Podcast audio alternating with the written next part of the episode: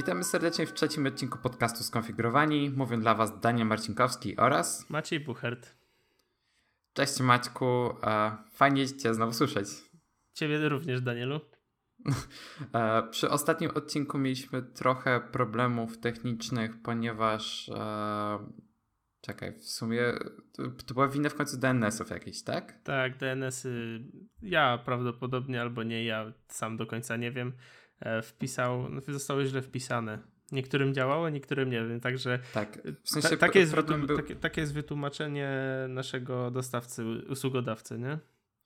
Tak, nie reklamując, bo nam nie zapłacili jeszcze. Tak, tak, tak. E, nie, bo ogólnie problem był taki, że niektóre osoby miały problem z odtworzeniem odcinka zarówno przez stronę, która niektórym w ogóle nie działała, e, jak i przez aplikację do słuchania podcastów.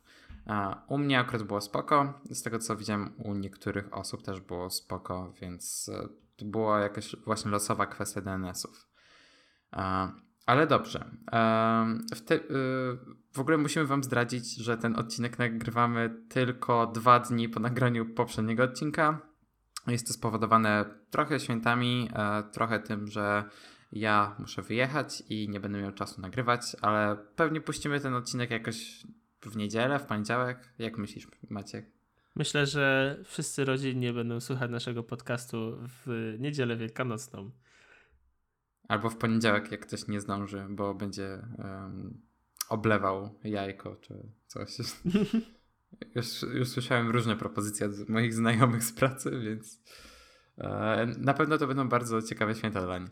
E, ale dobra, e, bo z racji tego, że nagrywamy po takiej krótkiej przerwie, to jakby nie wpadło nam za dużo newsów, więc e, nie wkurzajcie się na nas, że nie wiemy, co się działo w technologicznym świecie przez ten tydzień. Ale mamy jeden temat, który właśnie podrzucił Maciek jest bardzo, bardzo ciekawy. Maćku, i powiedz o co chodzi i dlaczego jest to trochę follow-upem do poprzedniego odcinka. Po raz kolejny zahaczamy o IoT Um, Kolejny i nie ostatni. Tak, na pewno. Myślę, że to się stanie naszym tematem głównym każdego odcinka. Możemy zmienić specjalizację na iTunesie. jako home czy coś. Mniejsza.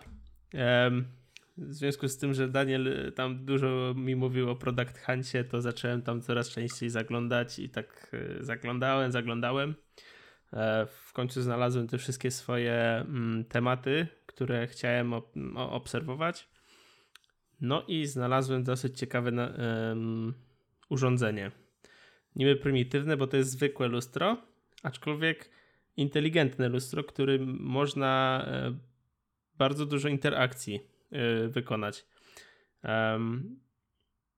Na początku chciałbym powiedzieć, że luster takich jest dużo i można samemu nawet je stworzyć, kupując odpowiednie lustro, monitor, podpinając pod to zwykłe Raspberry i takie inteligentne lustro już w jakiś sposób mamy. Ono będzie nam jakiś wyświetlać... Pracowni jakiś pracownik Google chyba zrobił e, swój, e, swoje smart lustro w oparciu o Amazon Fire TV Stick. Mm -hmm. nie, nie, nie, wiem, czy czytałeś o tym. Nie, Mogę nie, potem... Po to mogę poczuć temat, e, znaczy link do tego e, w opisie do odcinka. To sobie też będziesz mógł przeczytać. Przeczytam, przeczytam. E, kontynu kontynuując mój, moją myśl, znalazłem takie mega fajne lustro, które mm, nie dość, że tylko wyświetla nam te informacje, to jest też dotykowe i można dużo różnych rzeczy dzięki temu wykonać, jak na samym filmie, na samej prezentacji pokazują na przykład ustawienie temperatury w pomieszczeniu, tak? Dodatkowo ma on asystenta głosowego, więc można e, te lustro zapytać o wszystko. A przy okazji jest zwykłym lustrem, tak? Mm, sama prezentacja jest fajnie pokazana, bo, pokaz bo um, przedstawia nam takie codzienne życie, codzienne problemy. Akurat tutaj są chłopaka i w bardzo fajny sposób te lustro mu ułatwia te życie. Co jest według mnie mega fajne. Mm. Jak, e, jak się to lustro pojawi w, w takiej sprzedaży już masowej, bo na razie można tylko preorder zamówić, to może, może kupię. A chyba, że wcześniej zbuduję własne. Okej, okay, no tylko jakby z tym lustrem, yy, znaczy tak, sam zamysł tak, takiego lustra mi się bardzo podoba i sam zdecydowanie chciałbym mieć coś takiego, ale bo to lustro konkretnie jest obsługiwane akurat przez dotyk. I nie wiem jak ty, ale nie jestem do tego za bardzo przekonany. W sensie. Pytanie, czy oni jakoś to rozwiązali, bo jeśli rozwiązali ten, ten, to palcowanie lustra jakąś powłoką, która nie zostawia śladów. Znaczy, to nie jest tak, że, żad, że, że nie zostawisz żadnych śladów, bo nie ma takich Nie, powłoki, no to wiadomo. Ale może są takie, których nie widać, tak, tych palców. Wiesz, to by było na, okay. pewno, jak, na pewno jakaś e, powłoka oleofobowa, fobiczna? Oleofobowa. Oleofobowa jest, e, bo to w sumie jest standard w dzisiejszych e, urządzeniach z ekranami dotykowymi. No i w takim tego typu urządzeniu raczej też ale wydaje mi się, że aż tak dużo rzeczy nie jest potrzebne temu lustru. W sensie wolałbym mieć lustro, które mi wyświetla informacje o pogodzie, o tym, co mam w kalendarzu, ewe ewentualnie jeszcze jakieś tam zadanie z Todoista, co też da się zrobić po API. I tyle. W sensie nawet chyba nie chciałbym wchodzić w interakcję z tym lustrem, może w jakiejś formie asystenta głosowego.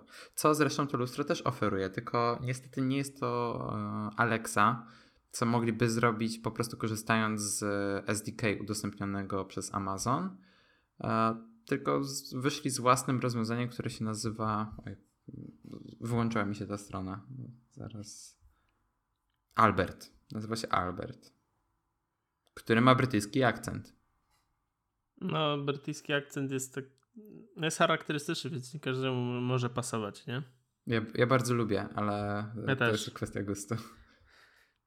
E, zamykając ten temat te, tego lustra, jeśli ty tak wolałbyś taką tylko dla ciebie lustro, które będzie ci pokazywać te potrzebne dla ciebie informacje, to w łatwy sposób da się to zrobić na właśnie Raspberry, nie?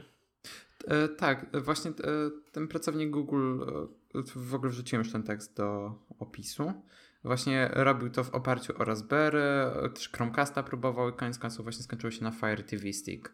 I zresztą jak wygooglowałem teraz, to on nie jest jedyny, który w ogóle Fire TV Stick do tego użył. A nie, sorry, na Nexus Playerze, nie na Raspberry on to zrobił. Ale i tak jest to mega, mega ciekawy koncept. Podeślemy... No on właśnie... No, no tak, podeślę. E, I on właśnie zrobił w takiej prostej formie, że pokazuje mu newsy, pogodę i datę i godzinę. Mm. Zastanawiam się, czy, czy, czy byłbym w stanie szybko takie coś stworzyć. Wiesz, co najgorsze jest to lustro, bo to lustro, y, wiesz, przepuszcza z jednej strony, a, a z drugiej odbija.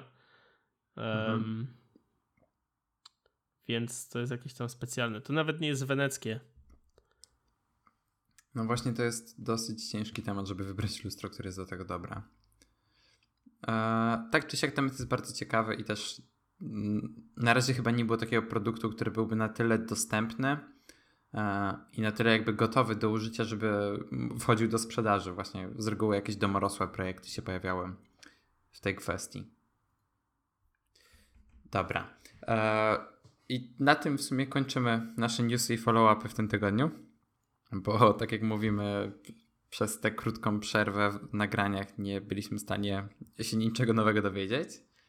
E, ale mamy za to dwa e, bardzo fajne tematy i zaczniemy od pierwszego, czyli od chmury. E, I to nie chodzi o pogodę, tak jak rozmawialiśmy przed chwilą na temat luster i pogody, tylko chodzi o to, gdzie trzymamy pliki, gdzie robimy backupy i dlaczego korzystamy z takich usług, a nie innych. I Maćku, chciałbym, żebyś zaczął i opowiedział, jaki jest twój aktualny setup właśnie jeżeli chodzi o cloud storage i do czego używasz konkretnych usług. No to zaczynając, y, najważniejszą dla mnie e, chmurą jest iCloud.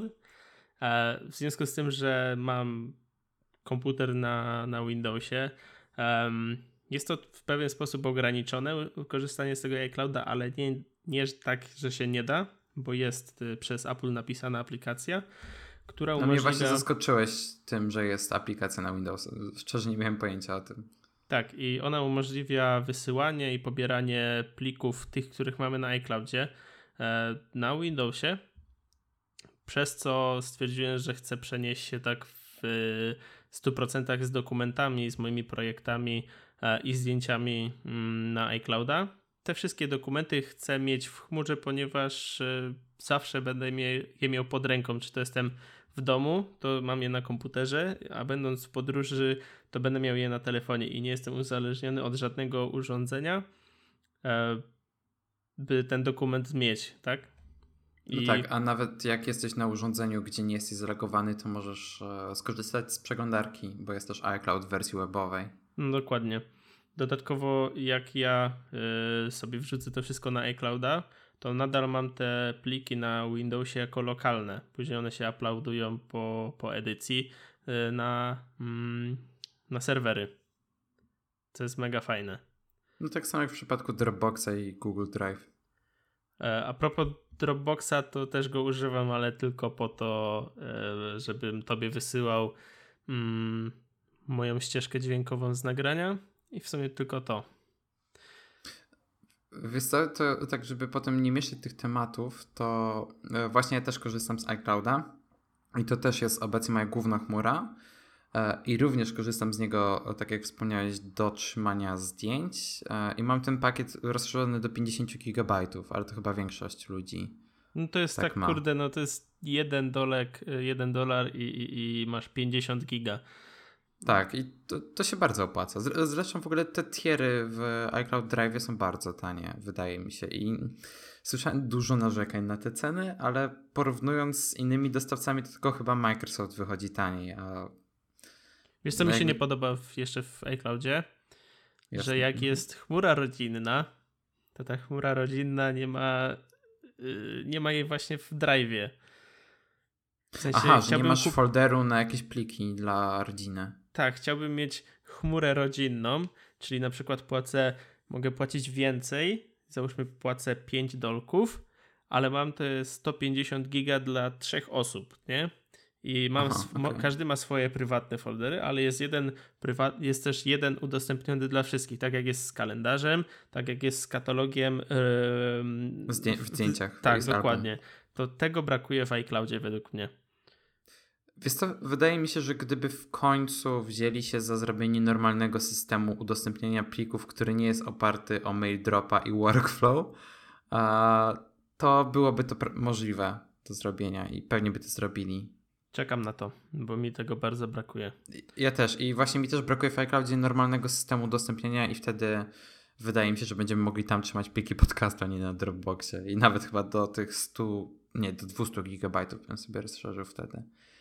No, e, a poza tym to właśnie wykorzystuję iCloud do synchronizacji aplikacji, bo jak, e, bo korzystając z Maca i z iPhone'a jakby, no po prostu muszę mieć e, jakąś łatwą synchronizację między tymi platformami. No i właśnie tam synchroniz synchronizują mi się Pixelmator, i Writer, Ulysses, dokumenty od Riddle, w sensie Documents, Scanner Pro to też od Riddle, no Workflow i oczywiście cały pakiet iWork. I w sumie dla mnie najważniejszy jest iWork, Pixelmator i Ulysses, jeżeli chodzi o tę synchronizację. Mm. No a, a jeszcze tak w temacie Dropboxa, to właśnie poza podcastem trzymam tam jakieś rzeczy, które udostępniam dalej, na przykład CV, w sensie, żeby nie dawać dostępu do mojego drive'a czy coś. No, czy się ja akurat jak wysyłam CV, to po prostu wysyłam je jako plik. I mam, je e, na, mam, mam je na iCloudzie, więc sobie je tylko z, pobieram z, z, z, e, z iClouda na telefon czy tam na komputer i wtedy wysyłam. To znaczy, wiesz co, ja mam taką wersję CV bez niektórych danych, którą tak wrzucam bardziej w public. Mhm. I wtedy po prostu rzucam link na przykład na jakąś grupę na Facebooku i czekam. Rozumiem. Znaczy, zrobiłem tak raz, jak zmieniałem pracę ostatnio, ale to pomogło. Rozumiem. Dobrze, e, ale Maćku, co masz tam jeszcze, jeżeli chodzi o twoje e, chmury? E, mam Backblaze'a, to jest narzędzie do backupowania komputera do chmury, czyli Backblaze ma możliwość, ma, daje ci za 5 dolarów miesięcznie nieograniczoną pojemność i możesz tam backupować wszystkie swoje komputery ale co najlepsze, jak e, pierwszy raz backupujesz, no to wiadomo, musi te wszystkie pliki, e, musisz te wszystkie pliki przesłać do, do ich chmury, ale każdy kolejny jest tylko wysyłany, jak się zmieni e, coś w tym pliku. One są porównywane i następnie są te zmienione wysyłane. Plus masz jeszcze oczywiście wersjonowanie, czyli możesz sobie sczytać backup e, sprzed roku, jeśli masz tak długo backup, backup robiony. Mm. Mega mi się to podoba, bo to działa e, jakby bez twojej wiedzy. Ty nie musisz tego robić, to się robi na bieżąco i mhm. zbytnio nie obciąża mi też komputera. Mm, nie, nie, za 5 dolarów to jest naprawdę dobra cena. No, dodatkowo, zwłaszcza, że nie daje ci to żadnych ograniczeń pod względem pojemności, jaką oni ci udostępniają. Co lepsze, jak na przykład y, robisz coś, załóżmy robisz projekt, to wiadomo, że możesz go zapisywać cały czas. Co na przykład tam 30 sekund będziesz robił zapis, bo coś zmieniłeś, to nie wrzuci go od razu, przez co może być, może dojść, mogłoby wtedy dojść do takiego momentu, że nie będziesz mógł używać projektu, bo jest używany przez ten program. On poczeka, aż e, skończysz pracę nad tym plikiem. Hmm, ciekawe. W ogóle właśnie przeglądam ich stronę i mają taką ciekawą opcję, że e, są trzy metody e, odzyskiwania danych. Pierwsza to jest pobranie zipa, Druga to jest wysłanie pocztą e, pendrive'a do 128 GB. A trzecią jest wysłanie dysku twardego do 4 terabajtów. Wow. No fajnie. Fajne. No się wiadomo, też możesz sobie, jak już się to, bo to przez ten, e, możesz przez, przez e, przeglądarkę się zalogować i możesz sobie też pojedyncze pliki powyciągać, powyciągać z, z, z tego, nie? No tak, jasne, to wiadomo. E, Bardzo fajna opcja. Tak, o niej się dowiedziałem od Wojtka Pietrusiewicza i, i korzystam. W ogóle Wojtek ma bzika, ale nie obrażając go e, na punkcie backupu swoich, swoich danych. Co szczerze, nie dziwię mu się przed ilości zdjęć, jakie on wykonał w swoim życiu. Też się nie dziwię, I... też się nie dziwię. Tak, pewnie też jakąś część e, z tych zdjęć w jakiś mniej lub bardziej przypadkowy sposób kiedyś utracił. Wiesz, nawet to mogło być 10 zdjęć, ale to i tak w przypadku zdjęć, które bądź co naszymi wspomnieniami w jakiś tam sposób, to jest mhm. sporo. Jasne. Ja bym bardzo chciał, żeby iCloud po zrobieniem backupu iPhone'a, tego podstawowego, robił mi też backup ustawień aplikacji Macowych niektórych. Mm, nie. Bo może zrobić. Aha, bo, mo, bo może. Tak, bo w sensie na iOSie możesz robić backup do iClouda. Już to nie jest pełny backup, e, który możesz potem odtworzyć sobie normalnie z archiwum i masz iPhone'a takiego, jakiego miałeś wcześniej. Mhm. Tylko to jest taki ograniczony backup do jakichś tam podstawowych danych e, i ustawień aplikacji. I gdyby na Macu było coś takiego, to byłbym bardzo zadowolony, no bo tak to tylko mam ten backup aplikacji korzystających z iClouda. No, trochę muszą popracować nad tą chmurą. Według mnie jeszcze panowie z Apple. Trochę Wiesz, brakuje potem... im funkcjonalności. No zdecydowanie, jeżeli chodzi o udostępnianie na przykład. E, no ale jeżeli chodzi o, o to, jaki jest potencjał iClouda, to jest, wiesz, mam spore pole do popisu. Okej. Okay. Kontynuując y, mój setup. Y, jest taka aplikacja Acronis. To też narzędzie takie służące do robienia backupów. Aczkolwiek Acronis udostępnia ci też taką mm, takie mm, narzędzie jak Acronis Bootable Media. To jest obraz ISO, który wrzucasz na pendrive'a i mm, e, startując komputer, mm, bootujesz sobie z tego pendrive'a taką ich aplikację przez co możesz stworzyć sobie klona Windowsa.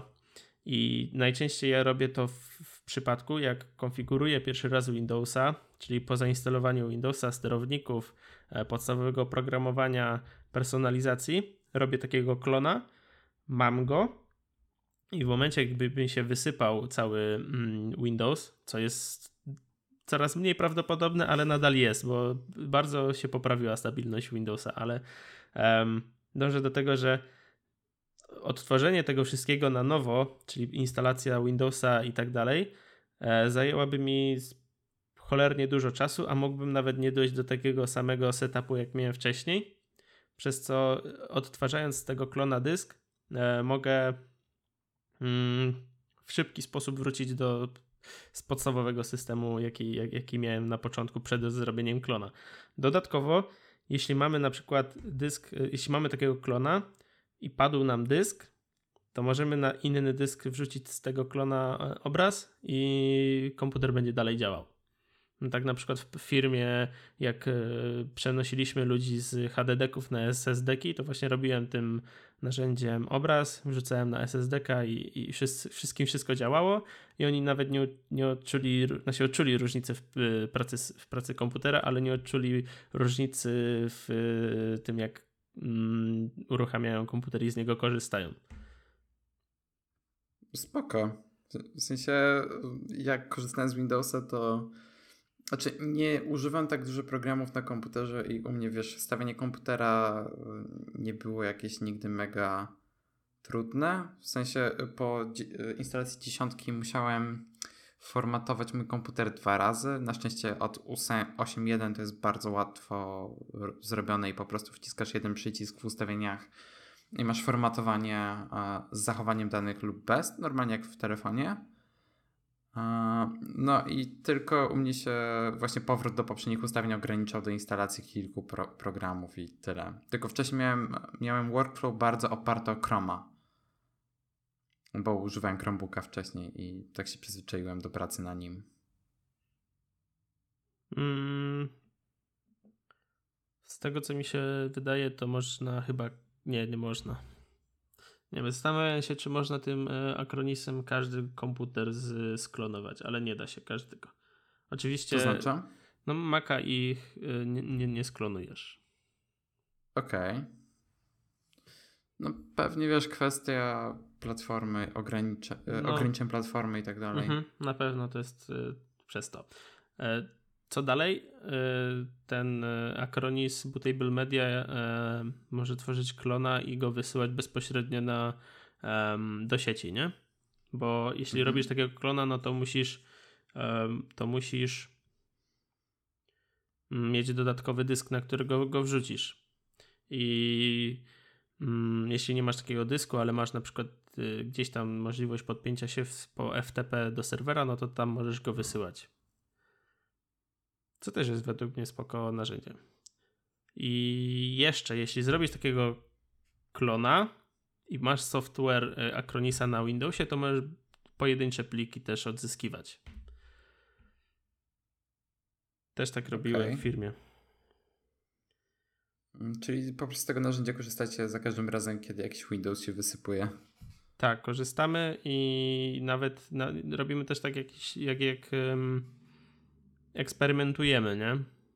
Czyli mhm. na przykład y, y, robimy różne operacje, które właśnie grożą tym, że się cały Windows wysypie, to najpierw robimy klona, później pracujemy i, i, i możemy pracować i nie musimy się martwić, nie? Okej, okay, a jak często musicie robić ten backup?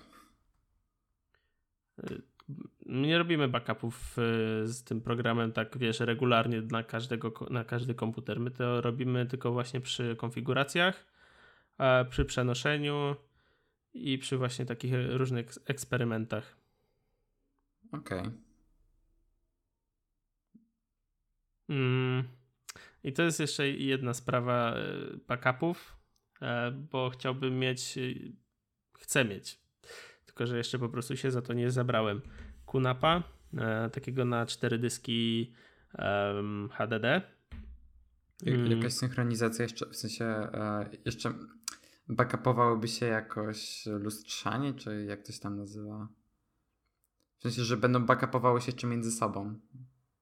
E, Dy dyski? Tak, tak, tak.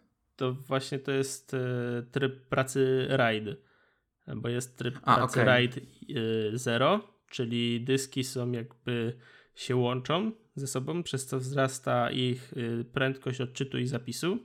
Tylko, że jak mhm. się jed, jeden z dysków padnie, no to wtedy masz klapę i Windows, y, znaczy ogólnie całe, wszystkie dane um, z tego stracone. konkretnego dysku prze, przepadają, czy ze wszystkich? Ze wszystkich, jeśli masz yy, w RAIDzie 0, to tak jest, że na pierwszym dysku masz pierwszy bit y, danych, a na drugim dysku masz drugi bit danych. W związku z czym, jeśli utracisz y, drugi bit, no to każdego kolejnego już nie odczytasz poprawnie. Czyli okay. jeśli masz w RAIDzie 0, to masz ryzyko utraty danych. A jest RAID 1, czyli tutaj jakby jest jeden dysk, aczkolwiek dane są wrzucane na oba dyski te same.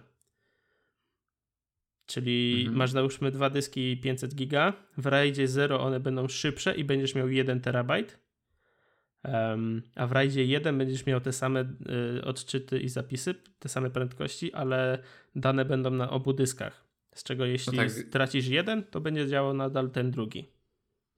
No tak, no to, to jest zdecydowanie bezpieczniejsze rozwiązanie. I raczej skłania się ku temu RAIDowi 1. E, jeśli miałbym cztery dyski, to w, skłaniałbym się w RAID 10, czy tam 1.0, różnie to nazywają. E, to jest wtedy właśnie, że dwa dyski, znaczy masz dwie pary dysków. Mhm. E, te dwie pary dysków e, pracują w RAIDzie 1 czyli są kopiami, plus one w, później te pary są w RAIDzie 0. No, ja podeślę w linka w notatce w różnicach między RAID 1.0 a 0.1, bo to też jest y, różnica delikatna między nimi. Mm. Okay. Mm. Ja się zastanawiałem nad jakiejś Synology, żeby wykorzystać je do backupowania Maca przez Time Machine. właśnie nawet miałem dostać jedno e, od, e, bo mojemu ojcu udało się bardzo tanio kupić, ale koniec końców sklep się wycofał z tej oferty, bo była bardzo, bardzo atrakcyjna. Cena była pięciokrotnie niższa niż powinna. Mm. A szkoda, bo miałbym Synology za śmieszne pieniądze jeśli, jeśli, jeśli chcesz taki y, mieć Synology, no to przynajmniej na te dwa dyski w RAIDzie 1 bym ci musiał, bym ci proponował. Żeby Nie, mieć to zdecydowanie. RAID 1 na początek jest ok. Jak chce się mieć yy, lepiej, no to wtedy RAID 1.0. Znaczy jest... wiesz, ja to będę chciał wykorzystywać przede wszystkim do backupu Maca a, i ewentualnie do trzymania jakichś pojedynczych plików. I może zrobić backup wszystkich zdjęć e, z iClouda jeszcze na tym, tak w razie czego. I tyle. Ja też tam wszystkie dokumenty dodatkowo trzymał. Robiłbym codziennie backup wszystkich moich komputerów. E, plus wrzucał pliki. I, I może jeszcze trzymałbym tam filmy, bo oczywiście takie kunapy czy tam Synology mają możliwość streamowania obrazu ze swoich dysków na, na e, telewizor, nie? No tak, ja mam tylko Netflixa, więc tak. Yy, no, tak, tak średnio. Dodatkowo też na tych kunapach można postawić y, maszyny wirtualne. Przez to wasz komputer nie musi być jakiś super um, mocny, żeby o, o, obsłużył e, sam, sam system plus maszynę wirtualną, tylko mo można postawić um, wirtualkę na, na, na tym kunapie czy tam Synology. Albo można postawić na nim Mastodona. Można Mastodona postawić, oczywiście. Tak. I mieć własnego Twittera tylko dla siebie. Na którym będziesz pisał tylko ty, a jeśli ktoś będzie chciał e, stwierdzić, że nie masz racji, no to od razu go ucinasz. Tak, wywalam mu konto. Zbyszkowi usuwam konto. No tak, ale e, w ogóle ten NAS właśnie, jeżeli chodzi o jakieś backupowanie, to jest bardzo fajny temat i sam bym chętnie chciał mieć coś takiego. E, ja też. Tylko, że jeszcze nie potrafię się zabrać za kupno, bo, bo, bo czytam co chwilę o, o, jakimś innym, co chwilę się jakieś aktualizacje pojawiają i tak się zbieram i zbieram i nie mogę się zebrać. Wiesz, sam zakup dysków jest bardzo drogi. No, bo to musisz... Omijając samą stację no dyski, cztery dyski byś musiał kupić. E, przynajmniej bym kupował dwuterabajtowe i musisz jeszcze kupować takie, które ma, są mm, przygotowane na długi czas pracy. Tak, tak, tak. Bo zwykłe dyski do komputerów e, są ok, ale, ale, ale będą z, nim problemy, z nimi problemy później. No tak, mogą dużo szybciej paść niż te, które masz tam włożone. No nic. E, dobra, to chyba tyle, jeżeli chodzi o chmury i backupy. Czy jeszcze chciałbyś o czymś wspomnieć? Mm. Nie, no, tylko chciałbym zachęcić do robienia backupów ludzi. Bo... No ja właśnie, e, ja właśnie opieram się przede wszystkim na jakichś backupach w chmurach, ale takich podstawowych, czyli backupowaniu danych e, typu kontakty, typu maile i tak dalej. I w ogóle bardzo się dziwię, że e, w 2017 roku, gdy ludzie kupują nowy telefon, to mają problem z przeniesieniem kontaktów z jednego na drugi. Serio, w dobie iClouda i Google to, to, to w ogóle nie powinno mieć miejsca. I teraz pytanie, czy, czy to jest problem z tymi ludźmi? Sorry, ale dla mnie to jest idiotyzm. E, czy to jest problem z, kiepskim, z kiepską komunikacją ze strony Google i Apple? I mm. może Microsoftu? Wbrew pozorom, wgrywanie kontaktów na telefon nie jest wcale takie łatwe, nie? Wiesz co? Znaczy, to jest gdy ja kupiłem mojego pierwszego smartfona z Androidem, to zgranie kontaktów to była przeni kwestia przeniesienia ich do konta Google. W sensie zaznacz wszystko, przenieść do konta Google, a potem przerzucenie tego do iCloudu to było kopia wyekspo wyeksportowania i importu. I a jak ktoś poradnik... nie ma konta Google, nie ma konta Apple, a na się nie ma konta iCloud? Wtedy w ogóle nie będzie mógł wykorzystać jakiejkolwiek funkcji swojego telefonu w tych czasach. No, Więc... ale są tacy ludzie, którzy mają smartfona, no się może mają jakieś konto Google, ale z niego nie korzystają, nie? I też nie wiedzą, okay, że tylko... jest taka możliwość. Patrz, jak masz e, powiedzmy Samsunga, to a, tam jeszcze jakoś da się korzystać z tego telefonu, jeżeli nie masz konta Google, bo możesz sobie korzystać z Galaxy Apps a, i pobierać sobie stamtąd wszystkie aplikacje gdzieś, cały ekosystem Google. A jak masz e, iPhone'a, to nawet nie pobierzesz aplikacji bez rejestracji do e, bez założenia Apple ID.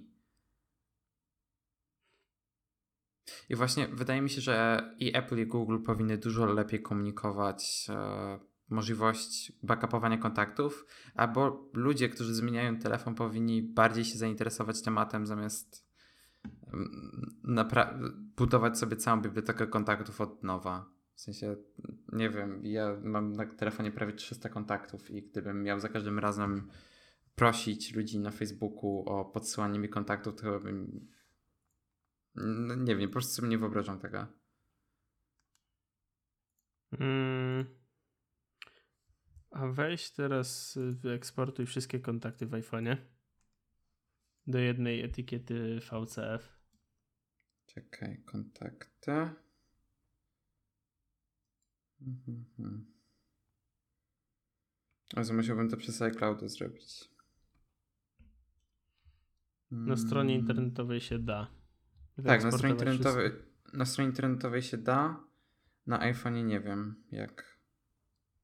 Sensie nawet tego nigdy nie robiłem, bo jak ekspertowałem na Maca, to wiesz. Bo się nie da. Chwilę. Na iPhone'ie się nie da? Mhm. Mm, jest import. Tak, jest import. Okej, okay, ale jeżeli masz, e, jeżeli powiedzmy przechodzi z iPhone'a na iPhone'a, to masz opcję. No tak, to e, jest, zrobisz backupu. po prostu backup i odtwarzasz tak. z backupu, ale jeśli chcesz z iPhone'a na Androida. E, wtedy większość producentów w tym e, oferuje po prostu ci opcję przeniesienia danych z poprzedniego telefonu. E, dlatego teraz często do telefonów z Androidem masz dorzucane przejściówki OTG z wejściem na USB-A, dzięki czemu możesz podłączyć jednym przewodem telefon z Androidem i iPhone'a i w taki sposób przenieść kontakty. I zdjęcia, i wiadomości, i wszystko. Albo na przykład... masz, ale tak jak personalizujesz pierwszy raz iPhone'a, to masz, nie? Że przechodzisz z Androida. Tak, i na Androida pobierasz sobie aplikację uh, Move to iOS.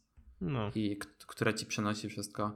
Jakby serio, możliwości przenoszenia kontaktów jest dużo, ale najwygodniej jest po prostu trzymać je wszystkie w iCloudzie albo na koncie Google jak komuś jest wygodniej. I właśnie dla mnie to są takie podstawowe rzeczy, które wymagają backupu.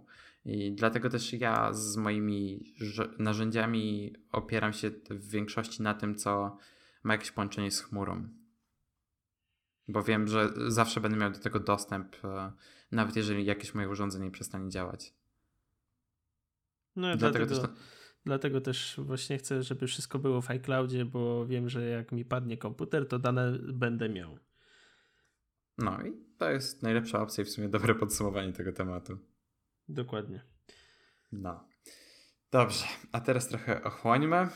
Już było sporo na temat iClouda, więc znowu jeszcze porozmawiajmy na temat Apple. Tak, yy, skonfigurowani jest... bez Apple to, to, to, to nie są skonfigurowani. Tak. Ja się trochę boję, że będziemy mieli opinię podcastu tylko o Apple. Ale to po prostu wynika z tego, że korzystamy z tego sprzętu, a nie dlatego, że to jest jedyna firma, jaką mamy przed oczami. I ludzie, wiesz co ci powiem na temat jeszcze Apple'a? Yy, ludzie narzekają na niego, nie? Przynajmniej ludzie, którzy ja, go nie jasne, używają. Ja, ja, w sensie ja narzekam nawet będąc użytkownikiem. Też, te, te, też mam, też e, nie wszystko mi się w nim podoba, ale e, moja siostra kupiła jakoś iPhone'a chwilę po, po mnie. Mhm. I teraz ma cały czas 5S i ona chciałaby przejść na SE, ale na razie nie może, bo ma dziecko w drodze. O, e, gratulacje dla siostry.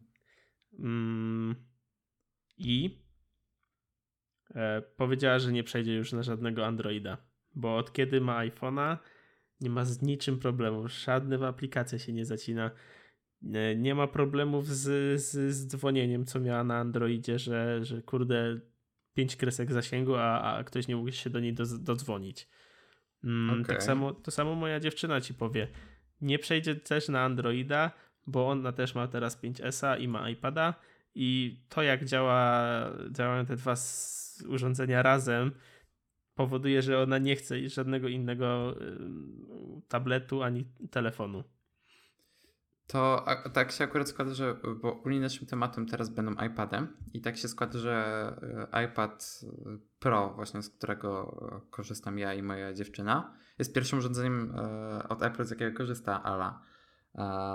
I też właśnie jest pod wrażeniem tego, jak stabilny jest ten system, szczególnie w porównaniu do jej S7, który mimo tego, że jest flagowym urządzeniem, może już nie aż tak flagowym, od Samsunga to potrafi się zaciąć.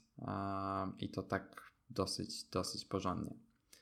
No, a ogólnie to w Apple chyba najbardziej, e, jeżeli chodzi o odbijanie tej piłeczki hejtu, to chyba najbardziej doceniam to, że e, gwarancja obowiązuje na całym świecie. I nie, niezależnie od tego, e, w którym kraju stanie się Wam coś z iPhone'em, e, wszędzie tam, gdzie e, Apple funkcjonuje, tam dostaniecie pomoc. No bo oni super. sobie po, po, numerze seryjnym sprawdzają jedynie, czy, czy, czy telefon ma gwarancję i, tylko to im jest potrzebne, nie? Tak, i to jest świetne, że nawet jeżeli nie mamy przy sobie dowodu zakupu, e, chociaż ten może być wymagany na przykład w przypadku akcesoriów, o czym warto pamiętać, bo e, miałem taki problem z etui iPhone, że mi pękło e, i z racji tego, że to jest akcesorium, a nie urządzenie, e, to jest niezbędna niestety wymiana w sklepie, w którym e, był dokonywany zakup, a nie u producenta bezpośrednio w Apple Store. No, ale jak miałem jakieś tam, jak moja kuzynka miała problem ze swoim iPhone'em 6 Plus, bo miała przykrzywioną kamerkę przednią, to nie było żadnego problemu w sklepie. Jeszcze kończąc mój wątek tym, e, jak ludzie chwalą sobie po przejściu dopiero mm, iPhone'a. Znajomy też od niedawna ma, mój kolega z pracy, e, ale zanim go miał, to bardzo się nabijał ze mnie, jak ja miałem 5S. E, się śmiał, no to wyślij mi to przez Bluetootha, nie? Te zdjęcie, albo wyślij mi przez y, Bluetootha tę piosenkę, czy i tak dalej, a on się mówi, patrz, ja mam, ja mam tutaj ruta i mogę sobie wejść w system. Ja mówię, fajnie masz, ale mi to nie jest do życia potrzebne. No i niedawno przyszedł na, na iPhone'a 6S i też już powiedział, że nigdy nie wróci na Androida. No i kurde, jestem, tak właśnie, jestem właśnie ciekaw opinii mojego brata, bo on kupił w zeszłym tygodniu iPhone'a 7 i jestem ciekaw, jakie będą jego wrażenia właśnie po paru tygodniach. Mm, na pewno pozytywne. Wiesz co, na razie pierwsza rzecz, z jaką się spotkał, która jest jakimś absurdem, e, to jest to, że e, podczas zakładania Apple ID musiał podać dane karty. Próbował ominąć to na wszelkie sposoby, próbował nawet kontaktować się z Apple. Oczywiście, że się da. Tak, tylko właśnie on miał problem, że się nie dało i to prawdopodobnie wynika z niemieckiego prawa albo coś, bo to jest niemiecki iPhone. Aha. A, no i była konieczność podania ka numeru karty, a, e, tylko on ma kartę Maestro, która nie ma numeru CVV, a, ale po kontakcie z Apple się to udało rozwiązać. Więc... Jak to rozwiązali? Nie mam pojęcia. Nie, w sensie chyba coś tam mu zrestartowali i on po przelogowaniu się mógł normalnie już pobierać aplikację z App Store. Okej. Okay. No, e, jakby o plusach Apple na pewno jeszcze będziemy dużo gadać i o minusach pewnie też wcale nie mniej, bo tych minusów też jest sporo. No, ale właśnie przejdźmy do iPadów i ja bym chciał zacząć tym tematem, e, bo tak, jakieś dwa albo trzy tygodnie temu, tuż przed rozpoczęciem podcastu, razem z Alą kupiliśmy iPada Pro 12.9, czyli tego, e, tego największego, tę kobyłę, która kosztuje bardzo dużo jak na tablet. E, I tak, ale właśnie e, nie mówię o tej cenie bez powodu, bo normalnie cena iPada w podstawowej wersji 32 GB, Wi-Fi i tak dalej to 4000 zł ale nam udało się go kupić normalnie z Apple Store za 3400 zł. I, i jak? E, otóż jest taka sekcja na Apple Store, która się nazywa e, odnowion, e, produkty odnowione i z wyprzedażą. E, I tutaj w skrócie chodzi o urządzenia refurbished. E, I w polskim Apple Store są tam tylko i wyłącznie iPady, ale są także iPady Pro. E, I są to urządzenia, które zostały albo zwrócone, albo były serwisowane, e, ale zostały w nich wymienione wszelkie zewnętrzne komponenty typu ekran, typu obudowa, e, wszelkie akcesoria zostały również wymienione na nowe, bateria jest nowa. Jakby jedyne co zostało z tego poprzedniego używanego iPada to są wnętrzności tego urządzenia. E, I całość dostajemy w pudełku, które od oryginalnego różni się tym, że jest całe białe i jest na nim napis iPad, e, iPad Pro i na dole jest po prostu znaczek refurbished. E, w sumie bardziej mi się podoba to pudełko, jest takie minimalistyczne. No i także kupi, kupiliśmy tego odnowionego iPada tak w, trochę w przekonaniu, że jeżeli coś będzie z nim nie tak i nie będzie nam odpowiadał, to go po prostu zwrócimy. Bo tak samo jak w przypadku e, wszystkich innych zakupów przez Apple Store obowiązuje e, roczna gwarancja i 14 dni na zwrot, więc jakby no nie, nie, mieliśmy się czego obawiać. No i koniec końców dostaliśmy tego iPada i był w, w idealnym stanie i w życiu bym nie powiedział, że to było używane urządzenie. Więc jeżeli chcecie kupić iPada tanio, to zdecydowanie polecam przyjrzenie oferty na Apple Store. Zresztą Maćku tobie już też polecałem. Tak, polecałeś, polecałeś. E, a jak, jak wrażenia z iPada? E, ogólnie tak. E, jakby mogę najpierw przedstawić z, z, mojej perspektywy, czyli osoby, która nie rysuje, bo wybraliśmy tego większego iPada jako taki kompromis trochę, bo ja chciałem mieć tego 9.7 tak po prostu do konsumowania treści i do poznania trochę tego iPada, do korzystania z aplikacji, jakiegoś tam YouTube'a, Netflixa i tak dalej, tak dalej. Ale Ala zdecydowanie wolała tego większego, bo ona chciała mieć go przede wszystkim do rysowania. No i właśnie w końcu, koniec końców zdecydowaliśmy się na tego większego. I właśnie z mojej perspektywy, czyli osoby, która nie rysuje, mogę powiedzieć na pewno, że e, ten iPad ma rewelacyjny ekran. W ogóle ma największą rozdzielczość ze wszystkich urządzeń z iOS-em. Jest, tam jest trochę ponad 2,5K. W sensie ten, nie pamiętam jaką on ma rozdzielczość. Ale nadal Wiesz masz. Może? Nie, nie pamiętam, ale nadal masz 4 ikony na 4, nie? Czy tak. 4 na 5? W sensie 4 na 6 chyba jest te, e, od 4 na 6. Okej. Okay. To jest no, słabe. No, właśnie ten ekran wygląda komicznie. E, rozdzielczość jest 2000, 2732 na 2048. No to jest ogromna rozdzielczość i to jest genialna rozdzielczość do oglądania Netflixa. E, szczególnie, że ten iPad jest wyposażony w cztery głośniki, które naprawdę dają kopa i jeszcze bardziej potęgują te wszelkie wrażenia związane z oglądaniem wideo, czy nawet graniem, bo e, bardzo przypadło mi do gustu granie na tym iPadzie w Real Racing 3. Co wygląda komicznie, bo trzymam przed sobą wielką deskę do krojenia i jeżdżę sobie na niej jakimiś super sportowymi samochodami. Więc zdecydowanie polecam. E, a i w ogóle jeszcze warto dodać, że mam do niego tego smart covera, co też bardzo się przydaje właśnie do używania go w formie standu do oglądania Netflixa.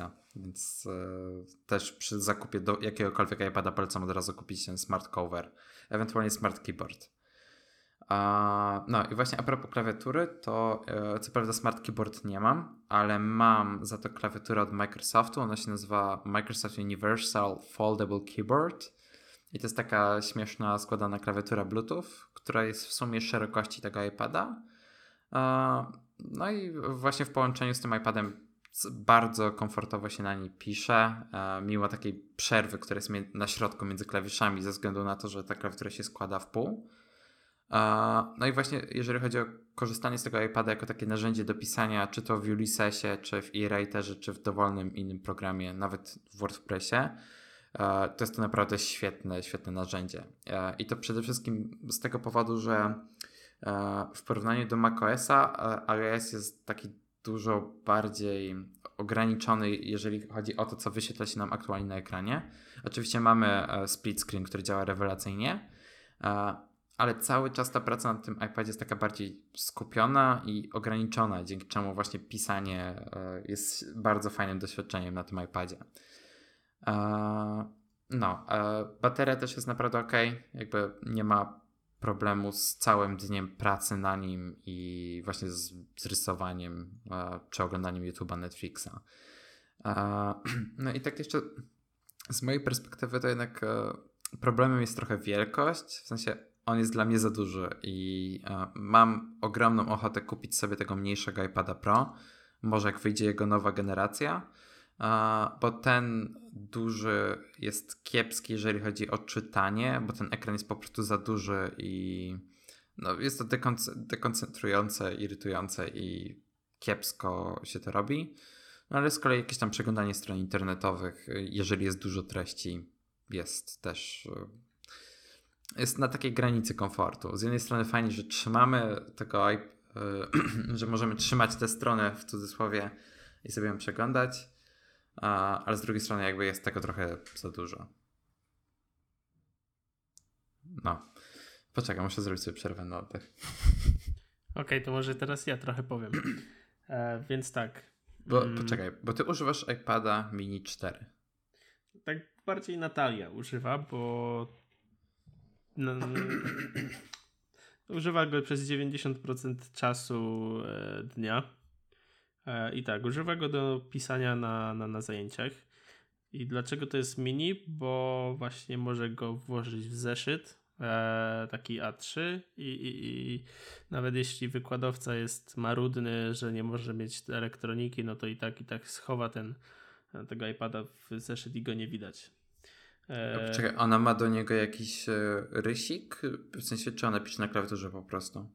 Mm, więc tak, ma E, ja mam klawiaturę bezprzewodową po Bluetoothie i proponowałem jej, żeby sobie ją nosiła, ale ona jakby nie, ta klawiatura nie jest e, częścią jakiegoś covera e, wokół, wokół iPada, więc, więc, więc to jest dodatkowe luźne urządzenie w, w torebce, nie? No tak.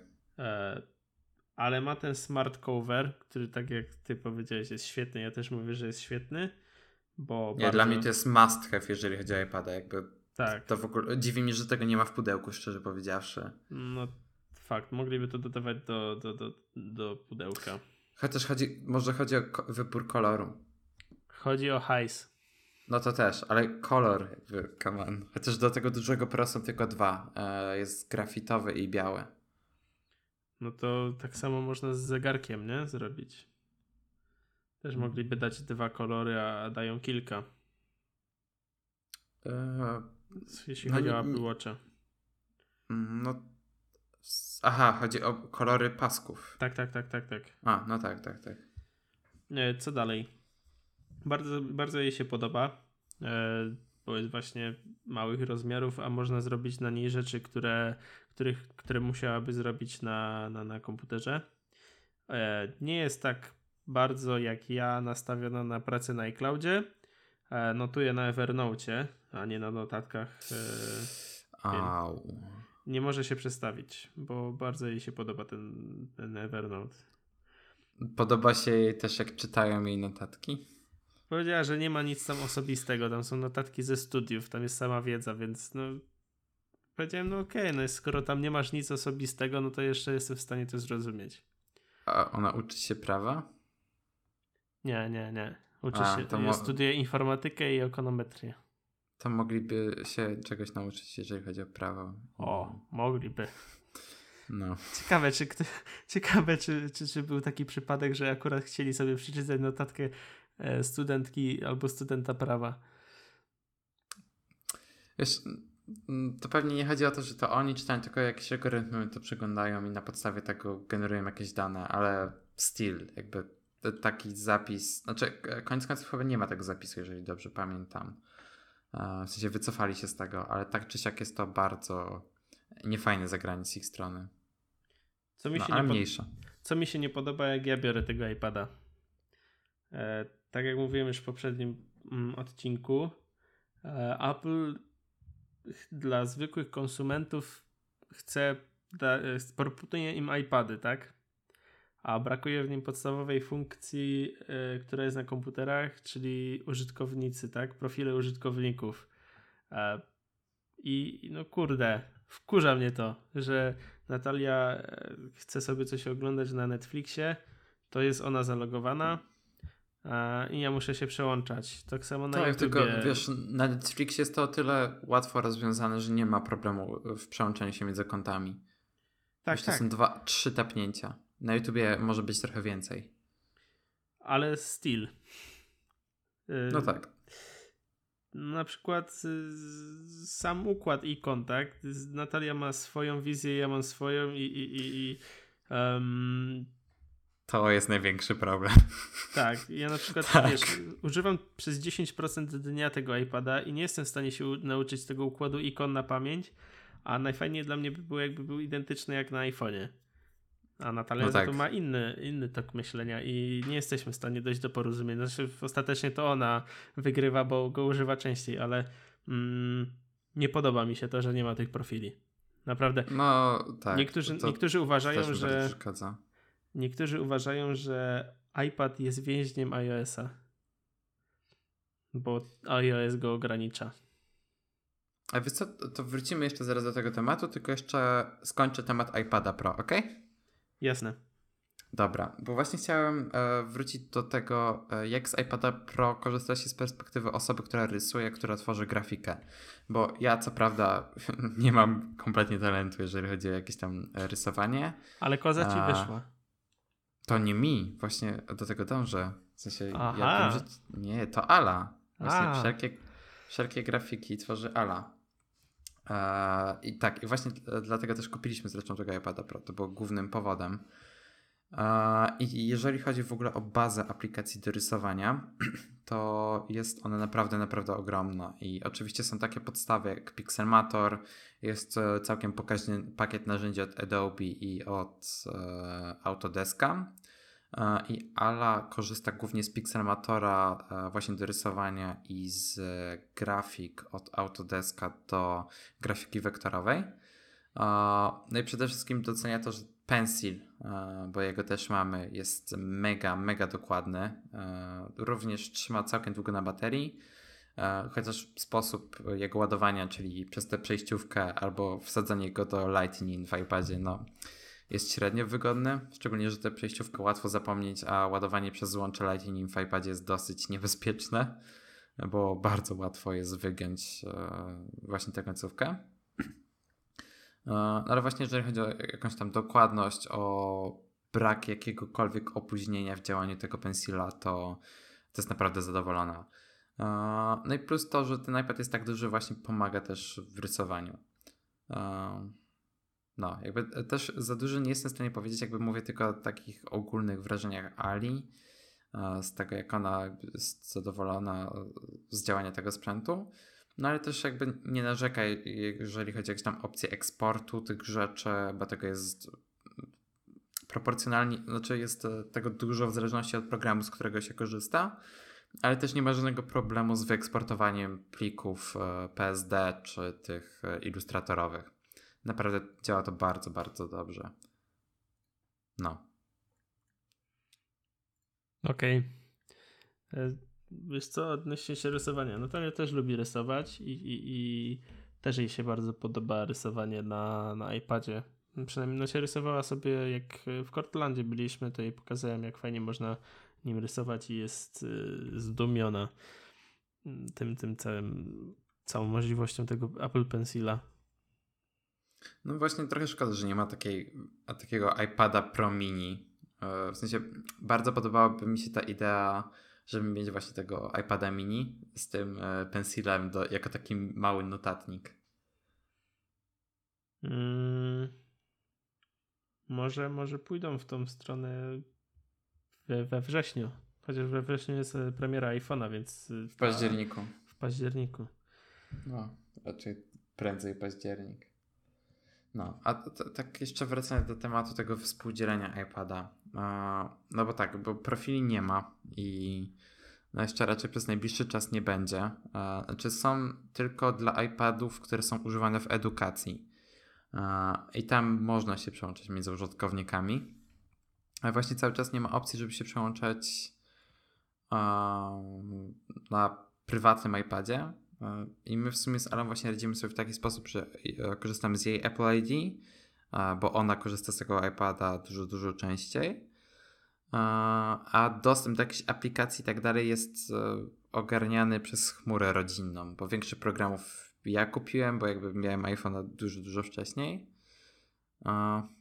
No i ewentualnie jeszcze, żeby jakby trochę rozdzielić te nasze workflow, jakby omijając już to, że musimy dojść do jakiegoś porozumienia, jeżeli chodzi o układ ikon, to na przykład e, korzystamy z innych aplikacji do jakichś rzeczy. Na przykład Ala do RSS-u korzysta z Feedly, a ja korzystam z Readera. albo ona czyta w Pockecie, ja w Instapaper i tak dalej, i tak dalej. No, plus część z aplikacji umożliwia przełączanie się między kontami, czyli tam YouTube, Tweetbot, właśnie Netflix i, i tak dalej. Mm. Miałem myśl, która mi wypadła z głowy. A propos? No właśnie współdzielenia. Aha, bardzo chciałbym, jeśli byłoby to współdzielenie, to oni musieliby pomyśleć nad tym, aby właśnie działały dwa Apple ID.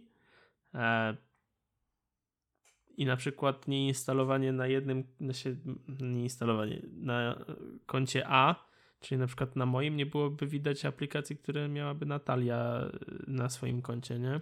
Tak, a w przypadku, jeżeli zainst- e, klikniesz w App Store instalację tego programu, to pojawia się błyskawicznie, bo już jakby jego pliki są na iPadzie. No dokładnie, dokładnie. Czyli tak, czyli tak jak to działa na Androidzie. Tylko, że wtedy wydaje mi się, że to by musiało być przerobione wszystkie aplikacje. Może iPadowe wersje by musiały powstać takie stricte.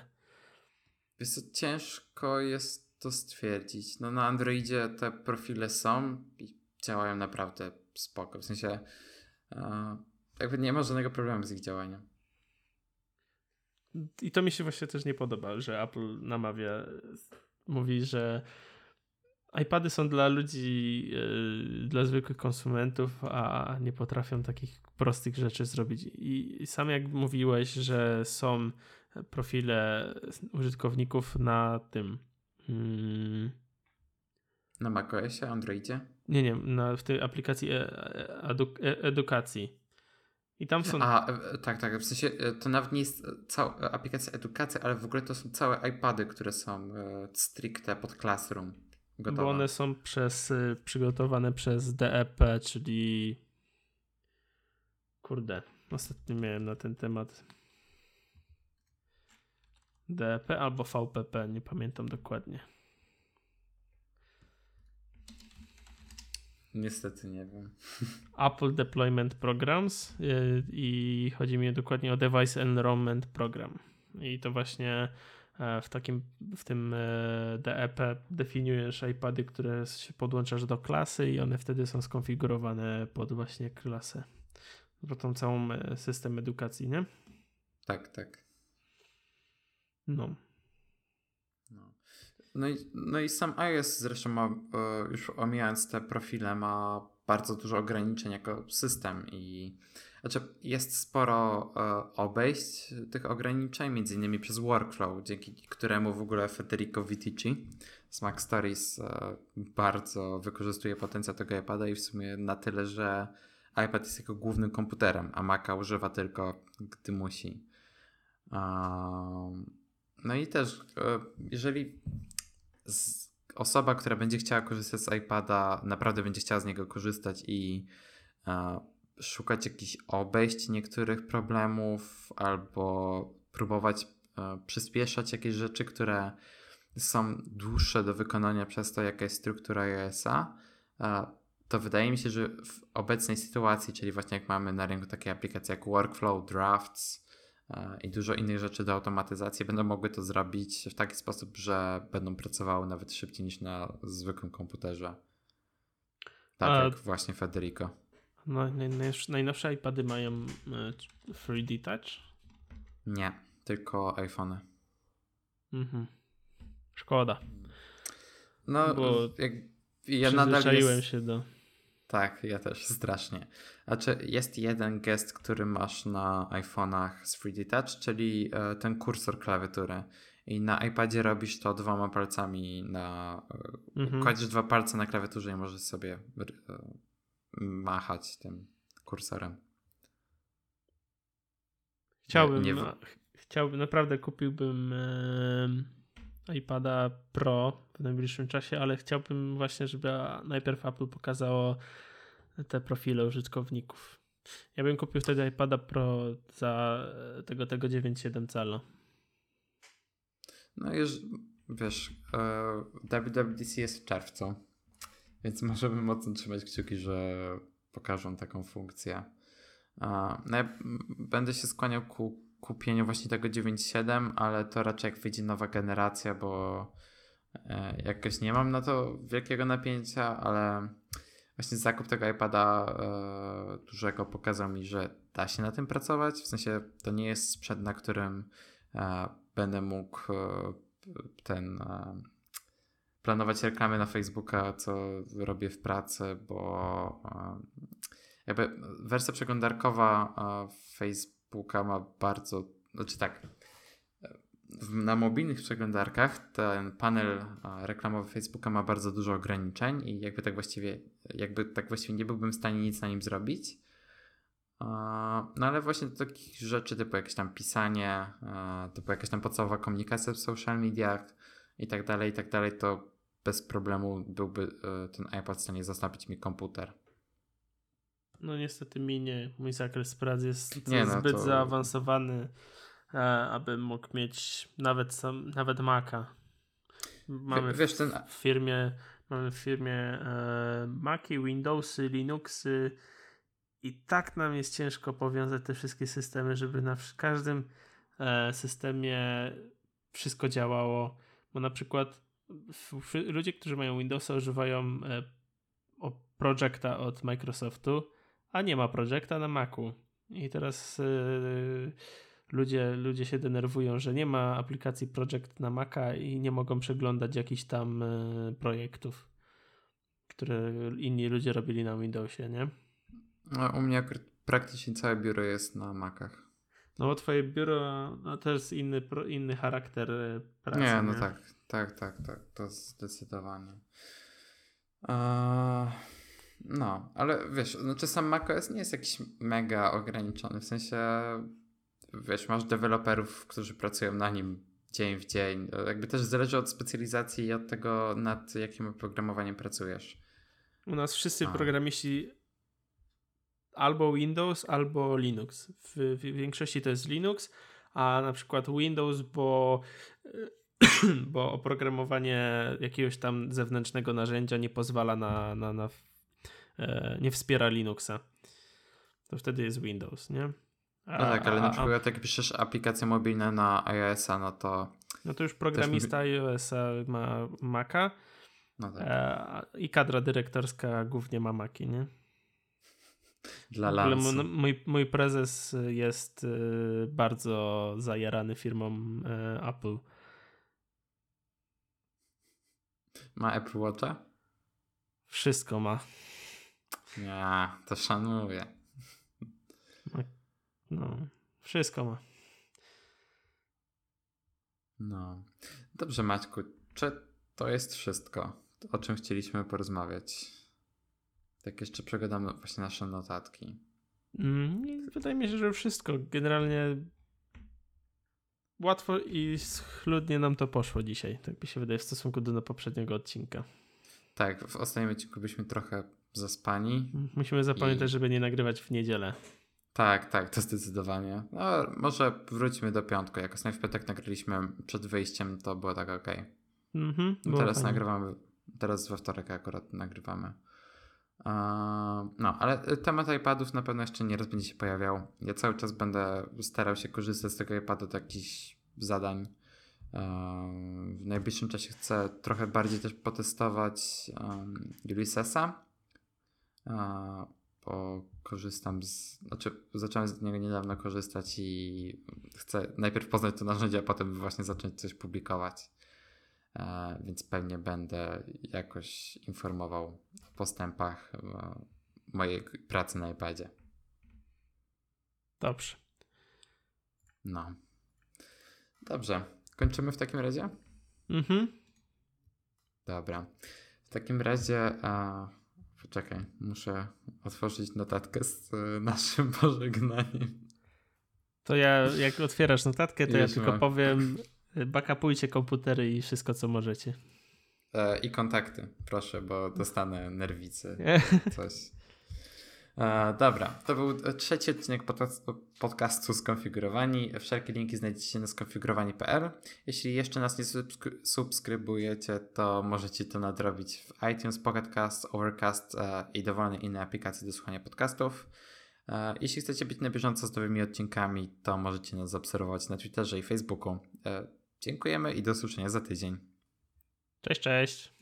Cześć.